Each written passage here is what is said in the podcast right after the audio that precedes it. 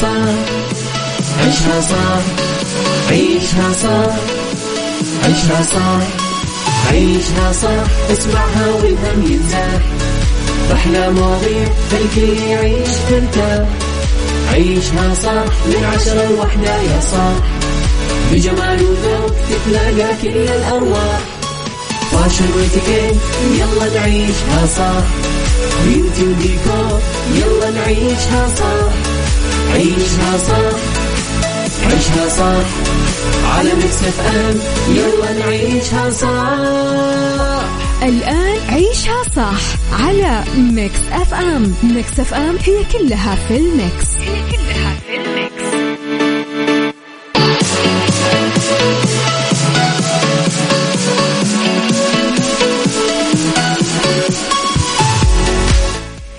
صباح الخير والورد والجمال والسعادة والرضا والمحبة والتوفيق والفلاح وكل شيء حلو يشبهكم. تحياتي لكم وين ما كنتم صباحكم خير.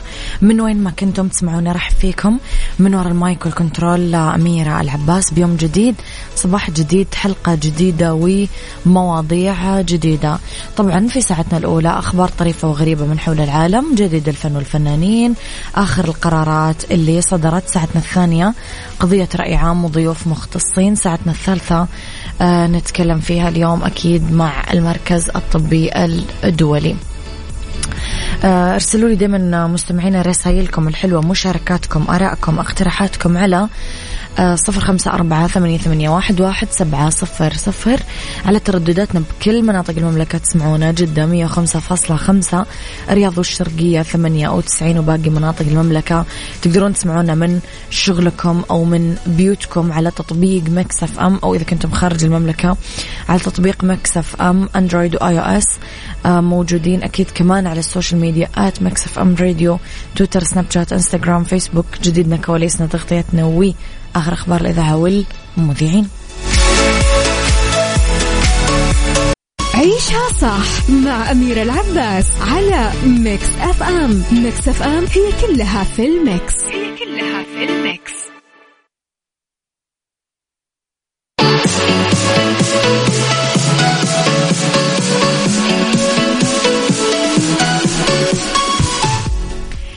تحياتي لكم مستمعينا صباح الخير لسلمان من مكة. صباح الخير أبو عبد الملك يسعد صباحك.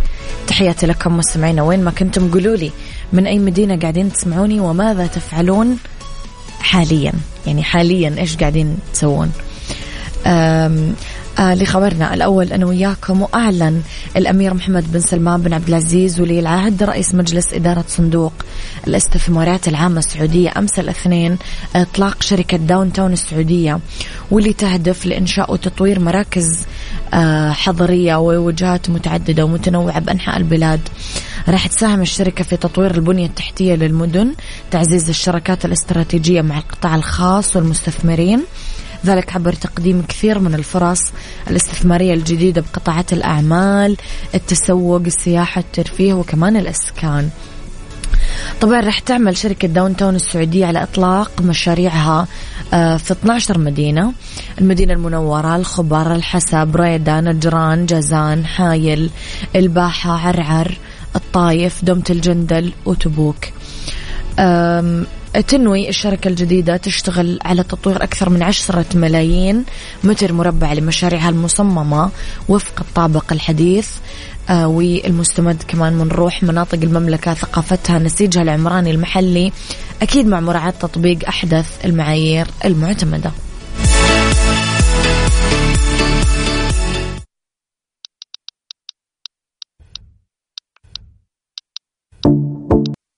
عيشها صح مع أميرة العباس على Mix FM. Mix FM هي كلها في ال mix. هي كلها في ال mix.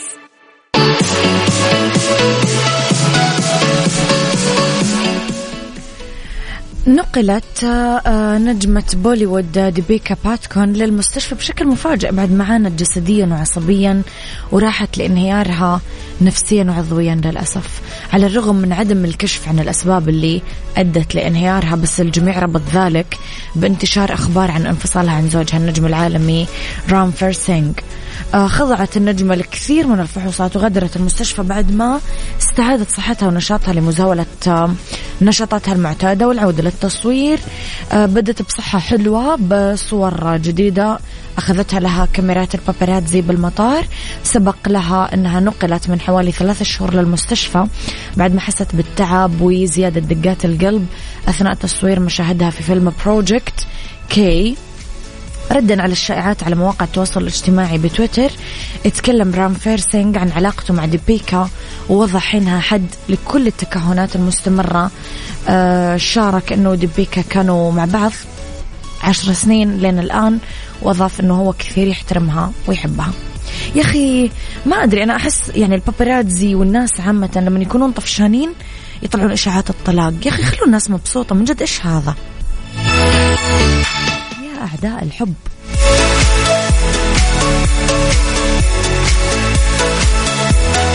عيشها صح مع أميرة العباس على Mix FM. Mix FM هي كلها في ال mix. هي كلها في ال mix.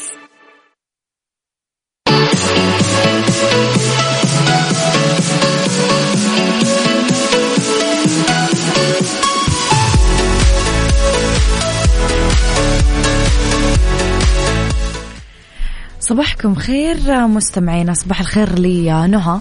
من آه، المدينة. بعد سنوات من الانتظار والجدل أرسلت منصة التواصل الاجتماعي تويتر أول تغريدة تم تعديلها بعد بثها باستخدام زر تحرير. الجديد اللي أرسل في حساب رسمي للمنصة. تعتبر هذه التغريدة نموذج للي راح يكون متاح للمستخدمين بعد قرار شركة تويتر اللي يسمح للمستخدمين بتعديل تغريداتهم بعد نشرها. وراح تكون هذه الخاصية متاحة بالبداية لأصحاب الاشتراكات المدفوعة آه، بتويتر قبل تعميمها. طبعا أشار موقع متخصص في موضوعات التكنولوجيا أنه هذه التغريدة الأولى المحررة آه تم ارسالها من حساب على تويتر بلو بس هي تعطي فكرة عن كيفية الخاصية الجديدة. إيش رأيكم يا جماعة؟ تحسون ممكن تعملون حساب مدفوع بتويتر عشان هذا الموضوع ولا لا؟ عيشها صح. عيشها صح. عيشها صح. عيشها صح. عيشها صح. عيشها صح. عيشها صح اسمعها والهم ينزاح أحلى مواضيع خلي يعيش ترتاح عيشها صح من عشرة لوحدة يا صاح بجمال وذوق تتلاقى كل الأرواح. fashion واتيكيت يلا نعيشها صح beauty وديكور يلا نعيشها صح عيشها صح عيشها صح على Mix FM يلا نعيشها صح. الآن عيشها صح على Mix FM Mix FM هي كلها في ال mix هي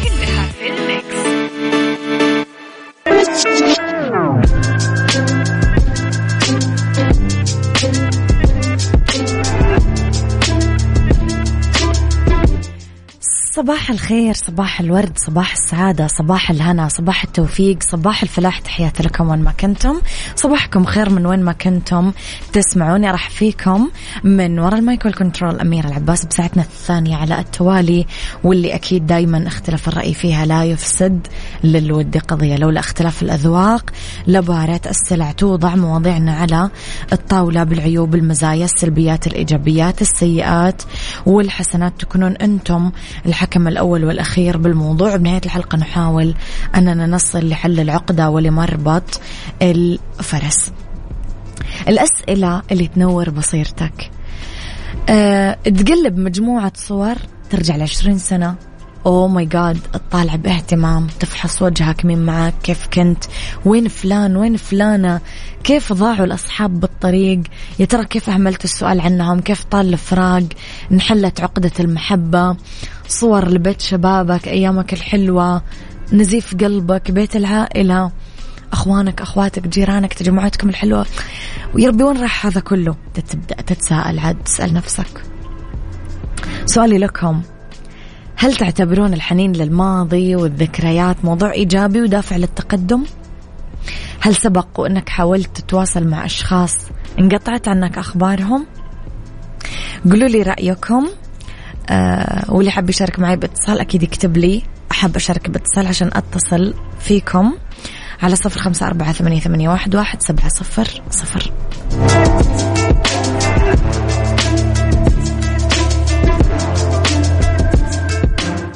عيشها صح مع أميرة العباس على Mix FM Mix FM هي كلها في ال mix. هي كلها في ال mix. أتوقع أننا بأوقات معينة نصير أكثر هشاشة. يعني مما نعرف. أحيانا تقول أنه لا يا أخي أنا مو مرة حساس بس فجأة تكتشف أنك هش أكثر مما تعتقد. في أحزان عميقة في ظروف صعبة. قديش إحنا كنا نتوقع إنه إحنا أقوياء كفاية نقدر نواجهها فقد الأحبة لحظات الفشل اللحظات اللي كذا يهجم عليك شوق. يعني مثل السيل ما تقدر توقفه. شوق الأشخاص صار صعب إنك أنت ترجع تشوفهم. آه بيوت سكناها من سنين أصحاب من زمان كانوا أصحابنا. تدخل ممكن بنوبة بكى نوبة كآبة. ممكن نروح للصور أرقام الهواتف القديمة أماكن ما زرناها من زمان. ونبدأ نطرح أسئلة. بكائيات أو فيها ندم. وين جاري فلان؟ زميلي المفضل في الابتدائية. والله جارتي اللي طبخت هذا الصحن. يا ترى ليش ما سألت عنهم؟ ليش اختفينا عن بعض؟ إلى آخره. اليوم كل هذه الأسئلة اللي تطرحها على الماضي ممكن تنور بصيرتك أحيانا يعني من حيث لا تحتسب حتى. وممكن تفتح لك أبواب مغلقة بحاضرك المغلق على جدار الحيرة. عديتم بهذه المرحلة مستمعينا؟ أحمد فؤاد صباح الخير. يسعد صباحك يا رب. آه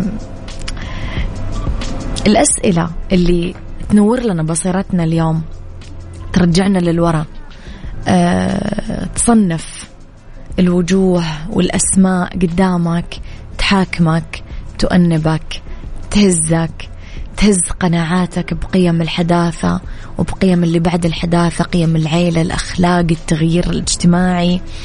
الشعارات الكبيرة كثير اللي تعرف أنها حق يراد به باطل شعارات الحقوق الحريات الشخصية حق الاختيار. يا ترى وش كنت آه وش كثر كان عندك حرية من زمان متمتع بحقوقك راضي بحياتك مستمتع بأصحابك؟ ما كان عندك يمكن سمارت فون أو هاتف ذكي ولا منصة رقمية ولا تعرف شيء عن الماركات بس ما كنت حاس أصلا أنه هذه الأشياء ناقصتك. إيش رأيكم مستمعينا؟ وش أكثر شيء تحنوا له اليوم أصلا غلط ولا صح الحنين للماضي؟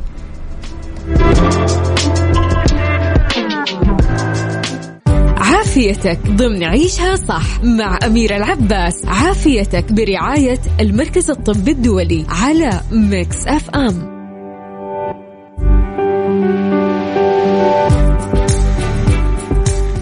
يا مساء الخير ومساء الورد ومساء الجمال ومساء العافية ومساء التوفيق. تحياتي لكم وين ما كنتم مستمعينا في ساعتنا الثالثة والأخيرة وأولى ساعات أكيد المساء. اسمحوا لي في فقرة عافيتك كل يوم ثلاثاء برعاية المركز الطبي الدولي.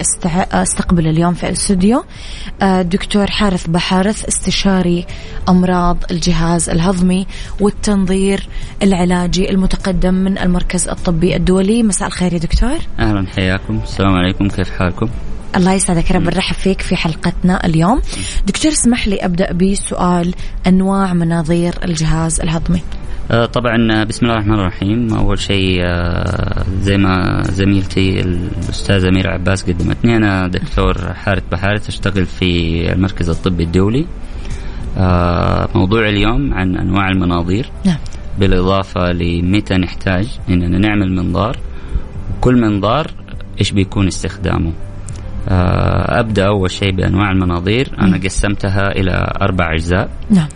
المنظار الأول اللي هو المنظار العلوي. نعم. آه ويشمل المريء والمعدة. آه والاثنى عشر اللي هي بداية الأمعاء. آه المنظار الثاني اللي هو المنظار السفلي ويشمل آه القولون والمستقيم. آه والأطراف لنهاية الأمعاء الدقيقة. بعدين في منظار قنوات صفراوية اللي هي القنوات الصفراوية اللي تابعة للمرارة أو القنوات المرارية.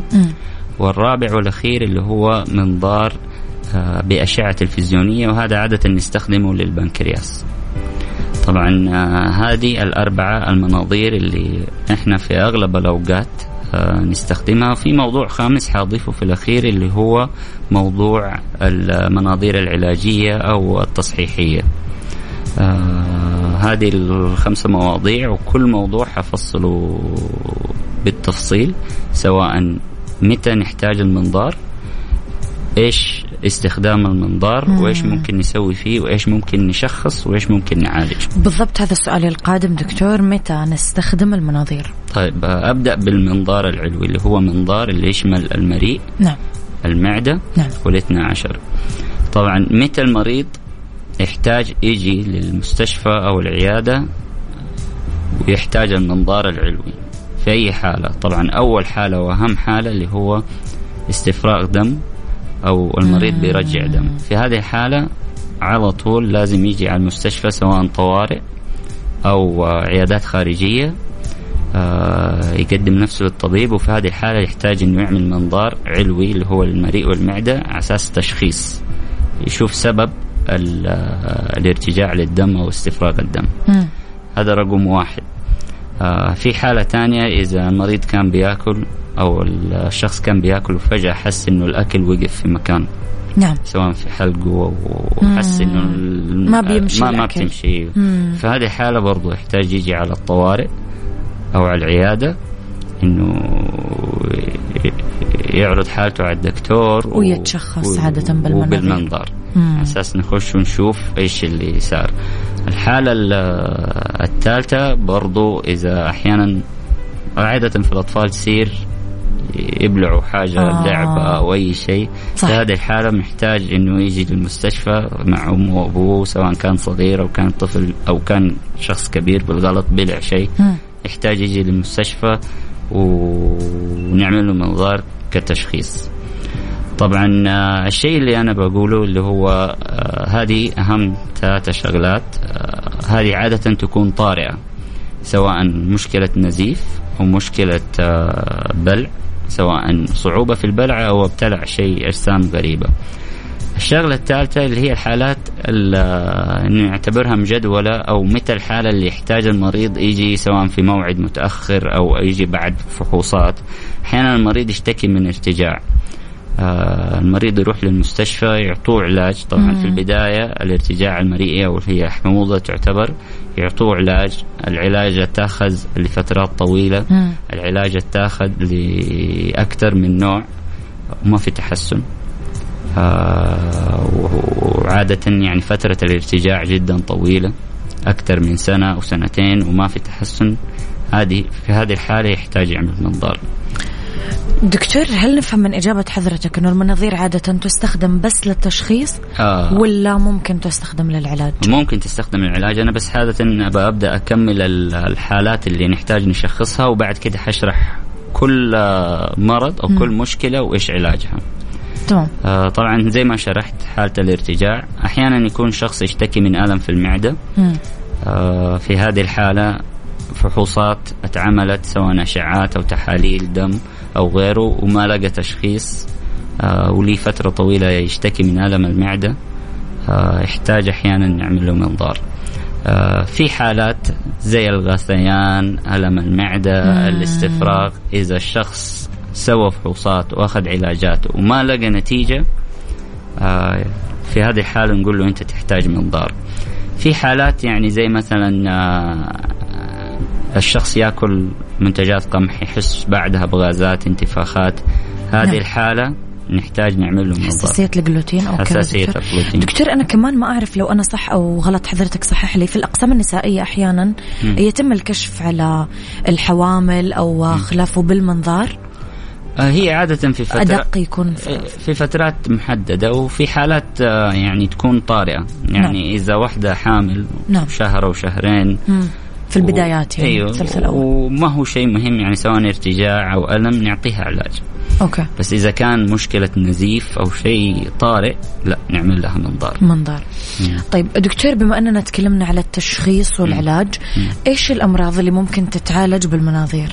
طيب آه طبعا بعد ما ذكرت كيف المريض يرجع سواء جاء المستشفى بنزيف أو جاء ب آه ألم لسه ما تشخص ألم ما تشخص أو حس إنه الأكل وقف في مكان آه المنظار طبعا كتشخيص أول حالة وأكثر حالة النزيف عادة مم. لما نخش بالمنظار يا نشوف إنه في قرحة مم. أو نشوف إنه في التهاب شديد مسبب نزيف مم. أو دواء للمريء بتنزل مم. دم ففي هذه الحالات نقدر نعالجها أحيانا القرحة تتعالج سواء كان بكي أو كان بتدبيس أو كان ب آه، اللهم صل محمد حقن مادة آه تقفل القرحة.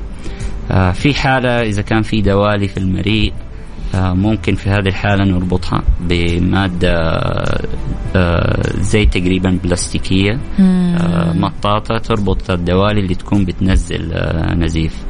هذه كحالة علاجية آه، أحيانا إذا كان في انسداد سواء كان سببه صعوبة البلع نحاول نوسعها سواء ببالونة أو أحيانا نحتاج إذا كان الانسداد ده مزمن آه، نركب فيه دعامة نعم. آه طبعا إذا زي ما ذكرت إذا كان شخص ابتلع مادة غريبة مم. غالبا في الأطفال بطارية ولعبه ممكن هذه نخش بالمنظار ونسحبها نعم شغلات تشخيصية ممكن نسويها هو أخذ عينة. هذه في أغلب الحالات اللي يجونا يكون عندهم آه، ألم غير معروف أو مجهول. وعادة نخش وناخذ عينة من المعدة أو الاثنى عشر اللي هي الأمعاء. نعم. ونشخص فيها مرض جرثومة المعدة.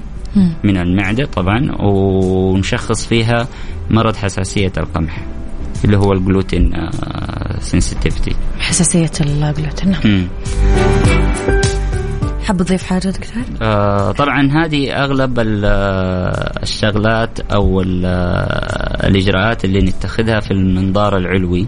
نعم. آه وأكثر أكثر الأوقات اللي يجونا فيها المرضى في العيادة. آه هذه الأربع أو خمسة مواضيع اللي ذكرتها. فما أدري إذا في سؤال في نفس الموضوع. في كثير أسئلة عندنا لسه يا دكتور رح نسألها أكيد.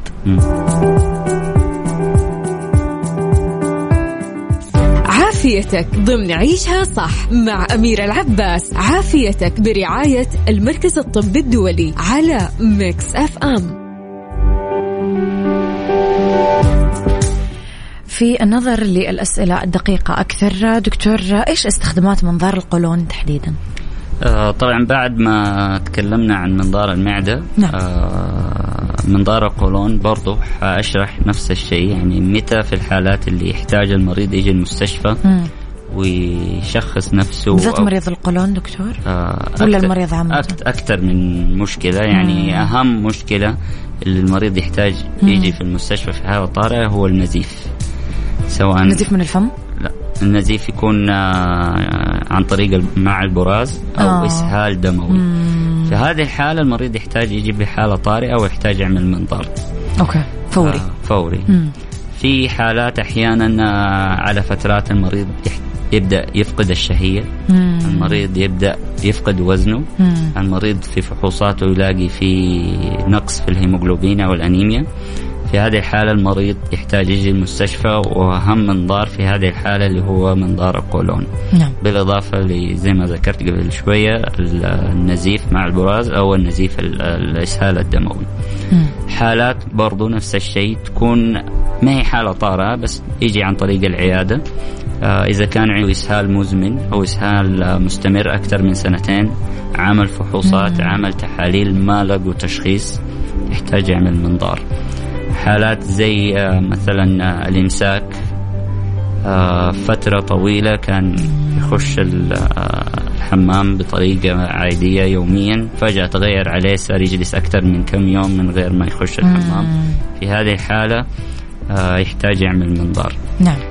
فالمنظار القولون آه كمان في شيء مهم لازم نعرفه اللي هو آه التاريخ المرضي في العائلة. نفسها والعائلة. أيوة إذا كان في العائلة معروفين إنه عندهم منظار آه عندهم آه ورم.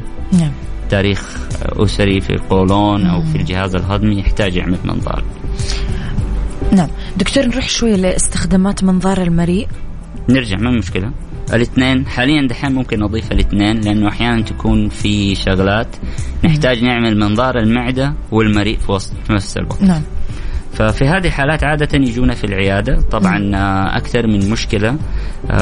تكون مجتمعة مع المريض. يعني المريض فجأة حس إنه الشهية قلت. المريض فجأة حس إنه وزنه بينزل. المريض آه، برضه حس إنه تحاليله ما هي مضبوطة الدم مستواه ناقص. في هذه الحالة بالذات إذا كان الفترة العمرية فوق الأربعين أو فوق الخمسة وأربعين وعنده مثلا آه، ارتجاع لسنوات آه، طويلة أكثر من سنتين أو خمسة إلى عشر سنين.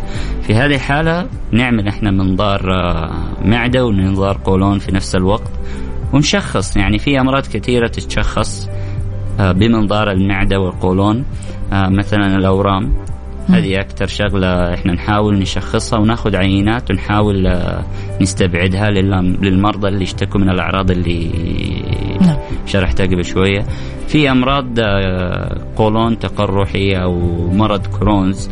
هذه نفس الشيء يعني تيجي بأعراض فقدان شهية نقص في الوزن الأنيميا إسهال مزمن أو فجأة يكون آه، إسهال دموي. فهذه الحالة نفس الشيء ممكن نعمل لهم منظار معدة. منظار قولون مع أخذ عينة وفيها نشخص مرض كرونز أو مرض القولون التقرحي. والمريء وانقباضات المريء دكتور؟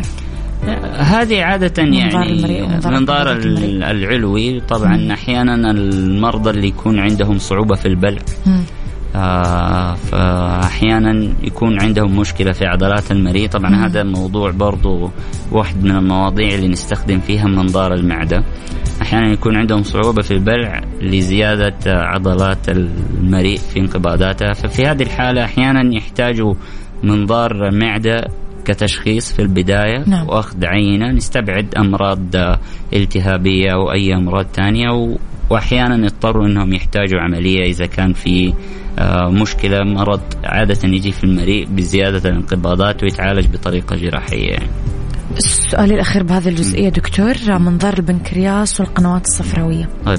إيش هي استخداماته؟ طيب منظار القنوات الصفراوية م. عادة آه كيف يجي المريض عشان نقول له أنت تحتاج منظار قنوات صفراوية المريض عادة يجي بأعراض ألم آه ناحية آه منطقة المرارة وعادة في الجزء العلوي للجهة اليمنى وعادة يجي بإصفرار. ففي هذه الحالة غالبا تكون الحصوات آه نزلت من المرارة للقنوات الصفراوية. في هذه الحالة المريض يحتاج آه المنظار اللي أنا قلت اللي هو منظار القنوات الصفراوية. المنظار بنفس الطريقة هو عادة علوي بس يكون في قطعة إكسسوار يوصل للقنوات الصفراوية نعم. ويحاول استخراج الحصوات اللي كانت موجودة وفي نفس الوقت ممكن نعالج بالتوسيع أو نعالج بوضع آه، دعامة على أساس إنه لو نزل آه، حصوات في آه، على المدى البعيد قبل ما يسوي عملية لاستخراج المرارة تكون الدعامة موجودة وتمنع أي انسداد ثاني. نعم. حالات ثانية نفس الشيء إذا كان الانسداد سببه سواء كان ورم حميد أو خبيث في نفس الوقت نعمل المنظار هذا ونحاول ناخذ عينة للتشخيص وبنفس الوقت نوضع دعامة ونحولهم أحيانا للجراحين على أساس يصلحوا المشكلة جراحيا. نعم. عافيتك ضمن عيشها صح مع أميرة العباس. عافيتك برعاية المركز الطبي الدولي على Mix FM. تحياتي لكم مستمعينا أرحب مجددا بضيفي في الاستوديو اليوم دكتور حارث بحارث استشاري أمراض الجهاز الهضمي والتنظير العلاجي المتقدم من المركز الطبي الدولي. دكتور إحنا نجي عند سؤال أتوقع أغلب الناس يعني راح يكونوا مبسوطين منه طرق التنحيف الممكنة اليوم واللي تتم بالمنظار بدون الحاجة للعمليات الجراحية وألمها ومعاناتها والخ الخ الخ. طيب آه في هذه أنا برضو نفس الشيء يعني الموضوع أقسمه إلى ثلاثة أو أربع أنواع. نعم. آه الطرق اللي نستخدمها للتنحيف وكمان آه في طريقة لمعالجة الارتجاع عن طريق المنظار من غير أي طريقة جراحية. للارتجاع أحيانا إذا كان الشخص بيستخدم علاج لمدة طويلة وبيحاول يستغني عن العلاج أو عمل منظار وتم تشخيص آه، ارتخاء أو فتق بالمريء هذه عن طريق المنظار ممكن نصلح له المشكلة دي آه، بربط آه، المريء في نفس الوقت أحيانا يستغنى عن الأدوية وهذه تساعد في الارتجاع. فهذه الطرق تستخدم علاجية عن طريق المنظار. الشيء الثاني اللي هو التنحيف. تنحيف إيه. اللي يتم بالمنظار بدون الحاجة للعمليه الجراحية. هي في أكثر شيء نستخدمه نوعين. آه النوع الأول اللي هو له آه فترة طويلة اللي هو بالون المعدة. نعم. آه هذا البالون برضو عن طريق المنظار آه أول شيء نعمل منظار تشخيصي نتأكد إنه المعدة سليمة ما فيها أي مشكلة وبعدها آه يتم وضع البالون بالمنظار والبالون هذا يمتلئ بمادة سائلة غالبا آه ماء ممزوج مع آه لون معين على أساس الشخص إذا حس ان البالونه هربت. آه. تبان إنه اللون خرج من حلو. آه، من البراز فتتنفخ لمدة لكمية 700 ملي أو 600 ملي وتجلس تقريبا آه، فترة آه، ثلاثة شهور ستة شهور أحيانا إلى سنة. لن ينحف الشخص أيوه. وغالبا الأكثر أعراض تسويه طبعا بالإضافة إنه الشخص هو يحتاج يحاول ويساعد نفسه إنه يتبع حمية غذائية. آه هي أكثر شيء تسويه إنه تحسسه بالشبع. آه قبل الوقت اللي كان يحسه قبل ما تتركب البالونة. نعم. وتسبب له غثيان وطر... يعني أعراض تخليه يقلل الأكل وكميه الأكل اللي كان يأكلها. نفس الشيء المنظار الثاني اللي هو كرمشة المعدة وهذا الشيء جديد. بدأناه في مركز الطب الدولي.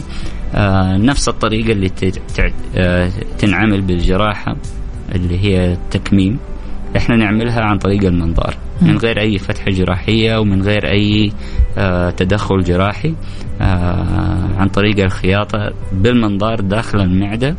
آه نحاول آه نعمل آه كم ربطة آه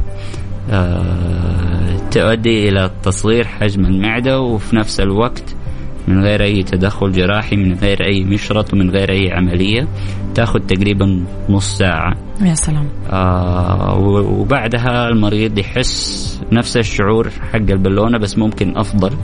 آه كمية الأكل تقل.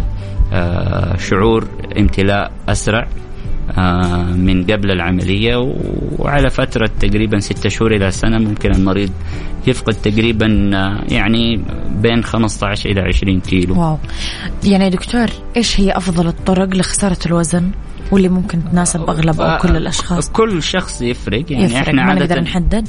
إحنا نس... آه عادة نستهدف اللي كتله الوزن بين 25 30 أكثر شيء 35 فوق كذا 40 45 دول أنا أشوف إنه أفضل هو أفضل لهم إنه تكون عملية جراحية. نعم. هذا التشخيص صح حضرتك. دكتور سؤالي الأخير لحضرتك اليوم. مم. إيش النصيحة اللي تقدمها للمستمعين للحفاظ على صحة جهازهم الهضمي؟ مم. طبعا آه، أكثر المشاكل آه، اللي بنشوفها في العيادة هي آه، أربعة أو خمسة الارتجاع مرضى حساسية القمح الإمساك مم. الإسهال مم. ومشكلة القولون التقرحي طبعا دول أكثر ناس نشوفهم في العيادة وهم أكثر ناس آه نحاول آه ننصحهم إنه يتبعوا آه تعليمات الدكتور سواء كان في الأدوية أو كان في النظام الغذائي بس دول أكثر ناس يعني في حال تشخيصهم يحاول إنه يعمل منظار كتشخيص يطمن على نفسه. يطمن على نفسه وفوق واهم من دول كلهم اللي عنده تاريخ آه، مرضي. يعني. الناس لما يجي لما المريض لما يجي المستشفى إذا عارف إنه في الأسرة في تاريخ مرضي آه، لورم في القولون أو الجهاز الهضمي مهم يعمل منظار. والمنظار هو ما هو عملية هو يعتبر إجراء بسيط. آه فحص. تشخيصي أو فحص آه وبيخرج في نفس اليوم. أحيانا تقريبا ما ياخذ أكثر من خمس دقائق. ففي عن طريقه إذا عمل الفحص ده يعني بصراحة يعني يعيش نفسه براحة. صح أحيانا لمدة طويلة يكون مطمن. مطمن إنه سواء كان ورم في القولون أو ورم في المعدة أو مشكلة من مضاعفات المرض المزمن اللي عنده سواء قولون تقرحي ارتجاع مزمن أو مشكلة آه، مرض حساسية القمح آه، يحتاج زي ما قلت بطريقة دورية. دكتور يعطيك العافية. شكرا جزيلا على تواجدك معنا اليوم وأكيد لنا لقاءات قادمة أكيد بإذن الله. إذا دكتور حارث بحارث استشاري أمراض الجهاز الهضمي والتنظير العلاجي المتقدم من المركز الطبي الدولي. أشكرك دكتور يعطيك العافية.